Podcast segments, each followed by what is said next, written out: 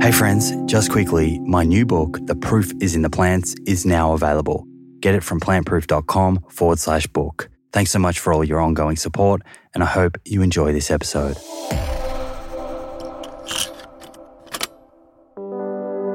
My doctor just found me fascinating. He was a very high profile rheumatologist, head of department at one of the major hospitals here, right? He said he's never seen anyone do what I do. No one even touched upon the directions that I went down. He just was amazed by things like my cholesterol levels. And what was funny to me was that he used to look at my cholesterol with as much interest as my inflammation, right? I'm trying to get inflammation down, but he's like, How do you do that with your cholesterol? He's like, If you could bottle what you're doing with your cholesterol, it would be unbelievably transformative to the world. To the world. That's Clint Paddison, and this is episode 154 of the Plant Proof Podcast.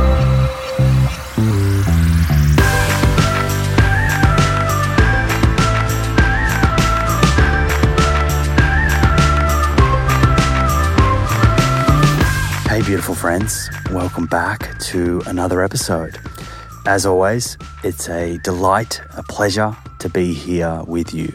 For those who are tuning in for the first time, thank you so much for finally joining us, gracing us with your presence. I'm Simon Hill, host of this show, nutritionist, physiotherapist, and author.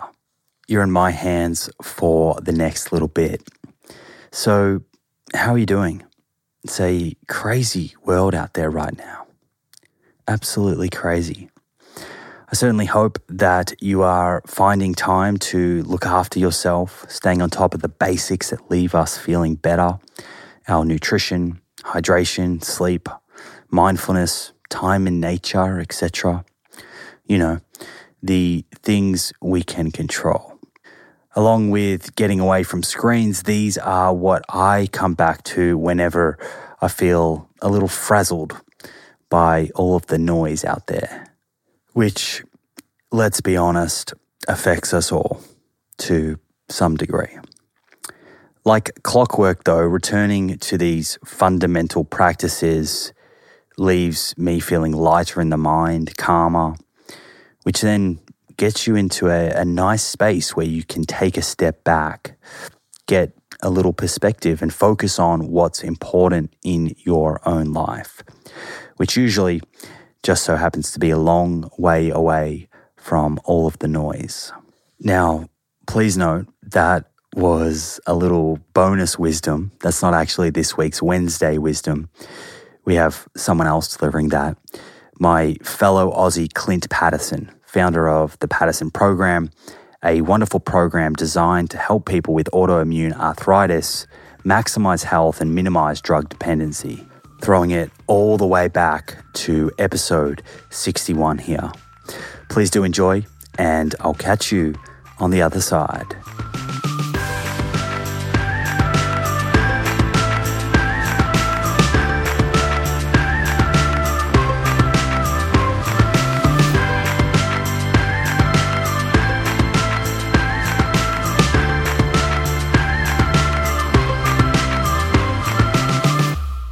My diagnosis was rheumatoid arthritis, but they have close brothers and sisters in psoriatic arthritis, ankylosing spondylitis, and fibromyalgia, and things like this, where the body's attacking itself. So you've got a body in a state of confusion.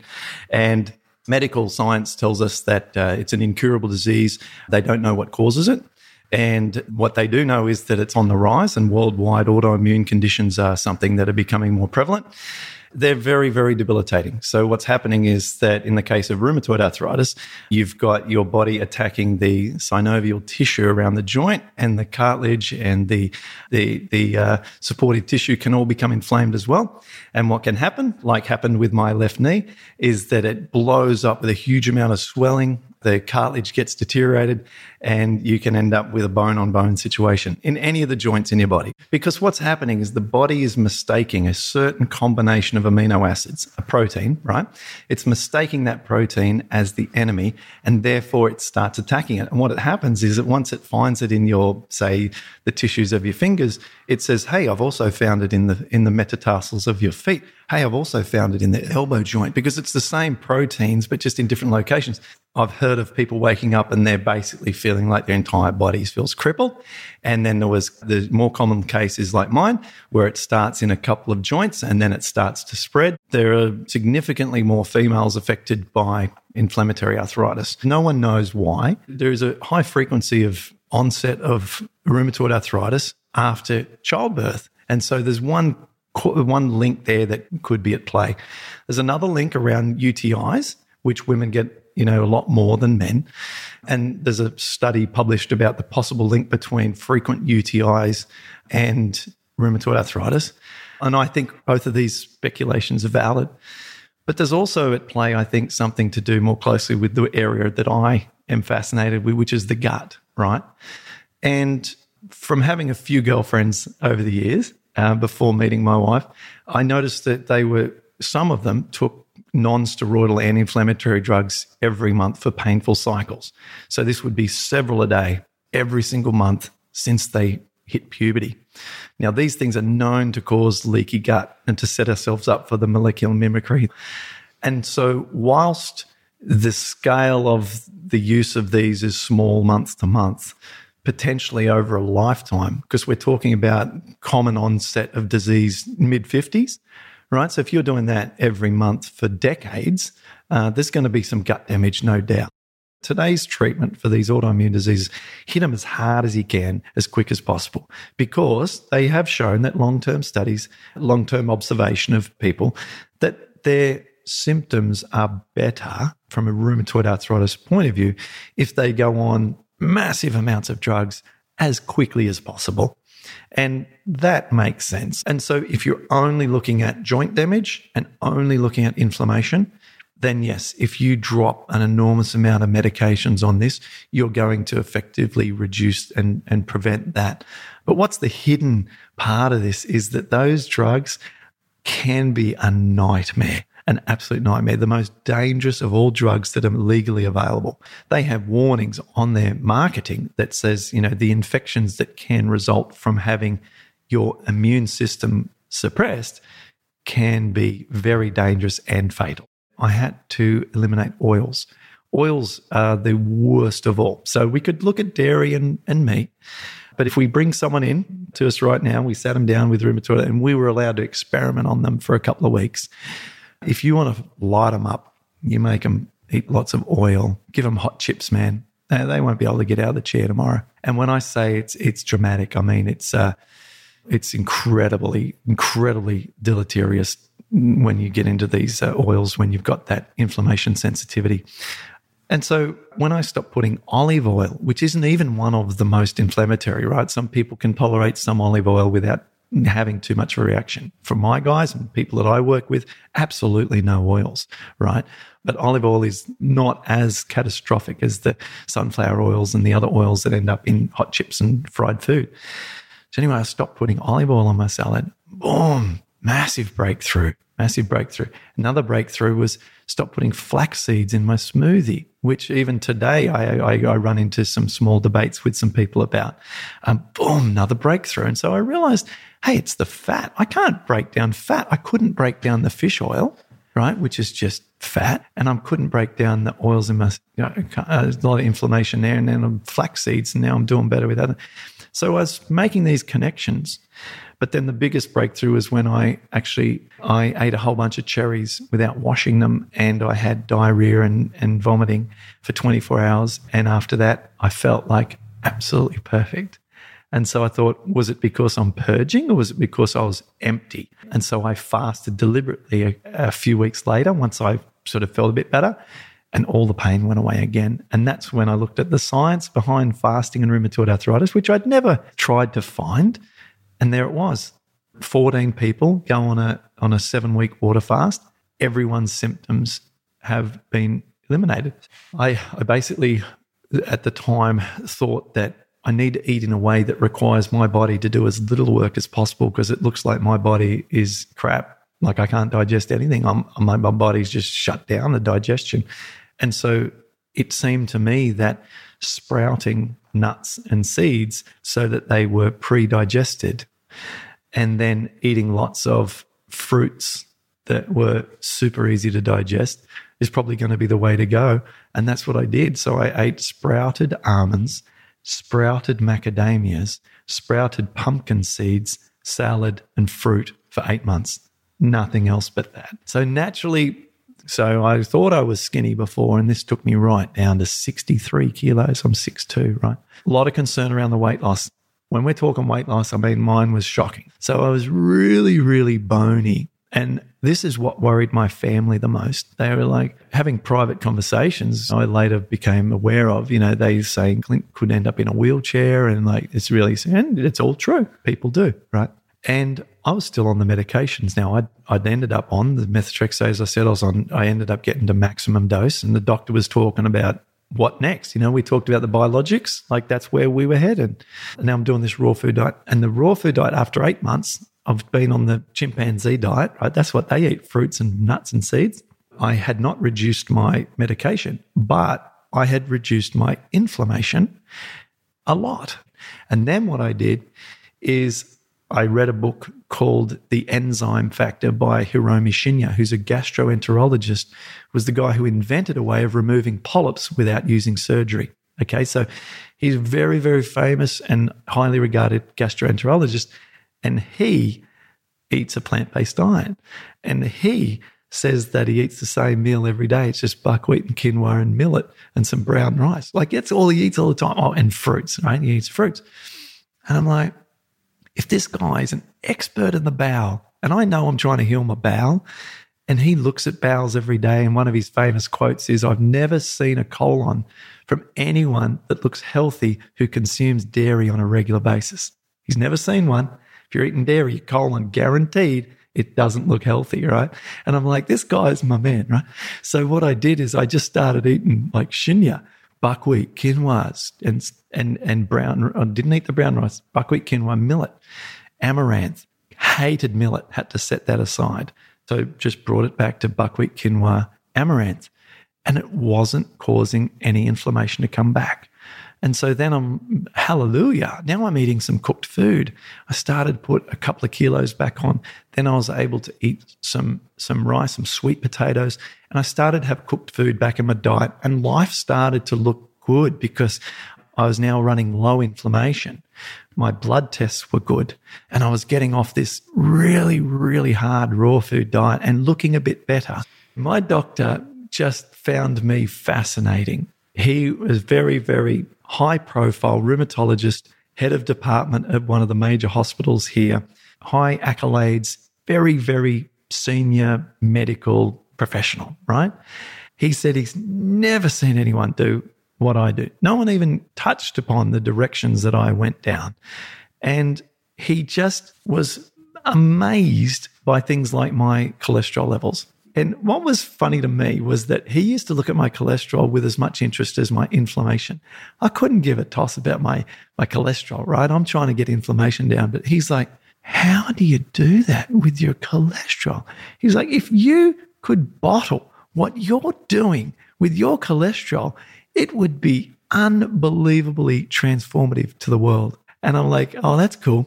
Hey, look at my CRP and my ESR. They're down to normal. And he's like, oh, yeah, yeah, that's good as well. You know, but he just thought the cholesterol thing was a fascinating thing. I mean, it's pretty simple when you're treating these conditions. You basically have a whole bunch of medications, of which there's a hierarchy. And then you've got a person in front of you and you can monitor them in two ways. Look at their joints and see if they're blown and inflamed and uh, and look at their blood markers.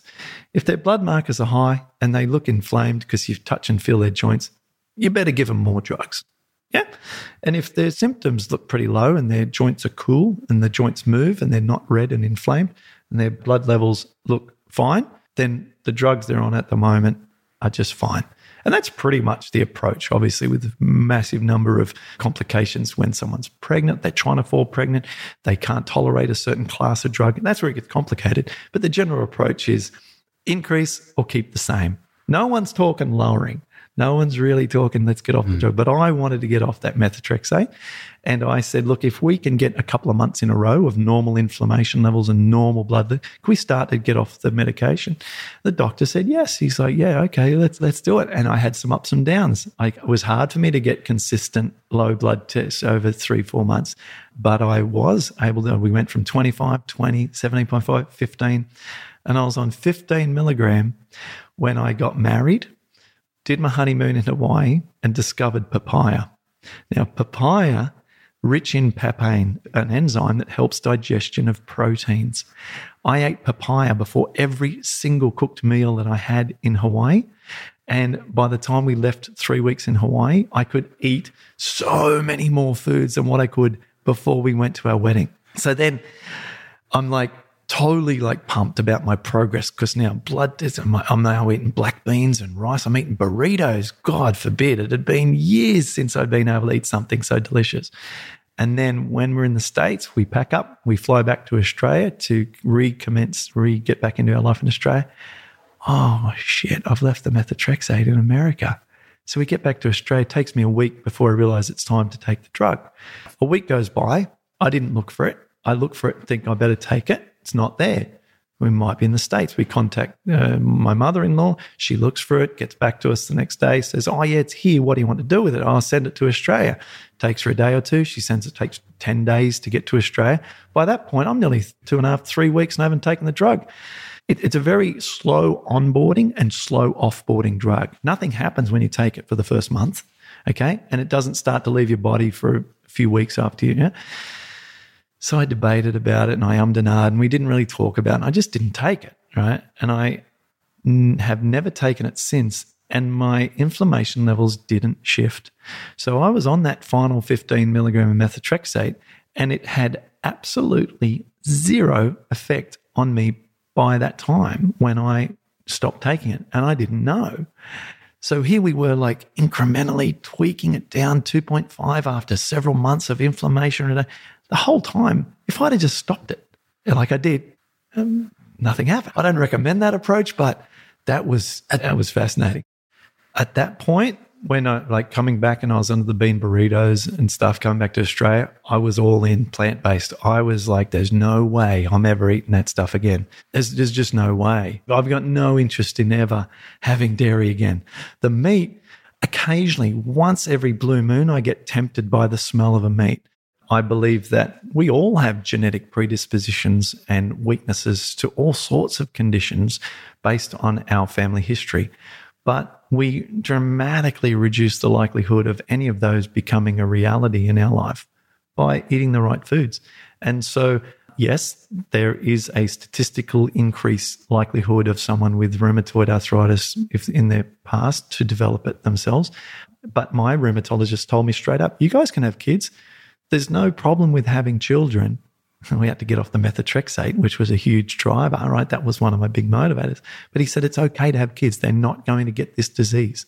Now, he was quite emphatic about they won't get it. But I think that, you know, there is a heightened risk and we have to be careful. That's why we don't give the kids dairy. Dairy's dairy's the big risk factor. During some concentration camp during wartime, there were some Australian and New Zealand prisoners there was an Australian doctor who was looking after them as also a prisoner of war and keeping an eye and keeping notes on these other people. And some of them had rheumatoid arthritis.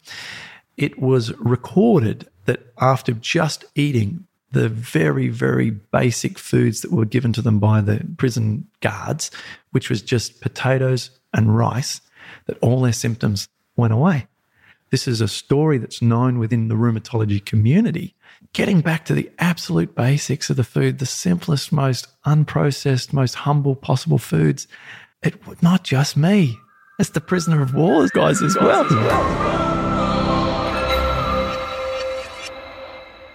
There we go. Wealth of knowledge that Clint Paddison.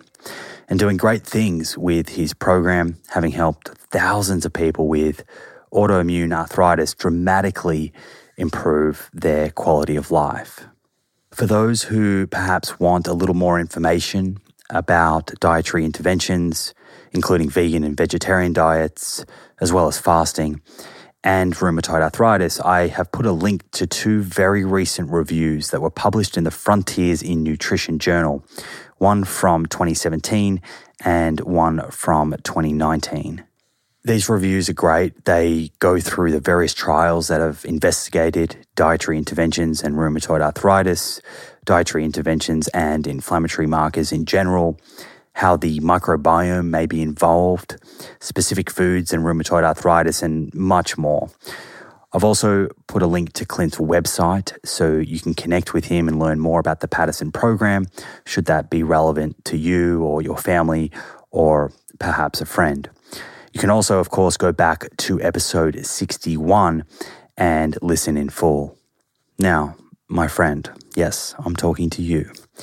Before I let you go and get on with your day, if you have read my book and you can spare two minutes, please jump over to goodreads.com and leave a review. I love reading them and they really do help people who are perhaps sitting on the fence to decide whether or not to to grab a copy and as you know all proceeds are going to Half Cut, a non for profit organization that is helping save the Daintree rainforest. And of course, I hope that the information inside is of use and benefit to everyone that reads it. So it's really a win win for all involved. That's how I see it anyway. All right, shall we land this plane? I think so. As always, thank you so much for hanging out with me. I appreciate you, and I look forward to repeating it all again in a few days' time. Until then, remember more plants, my friends, more plants.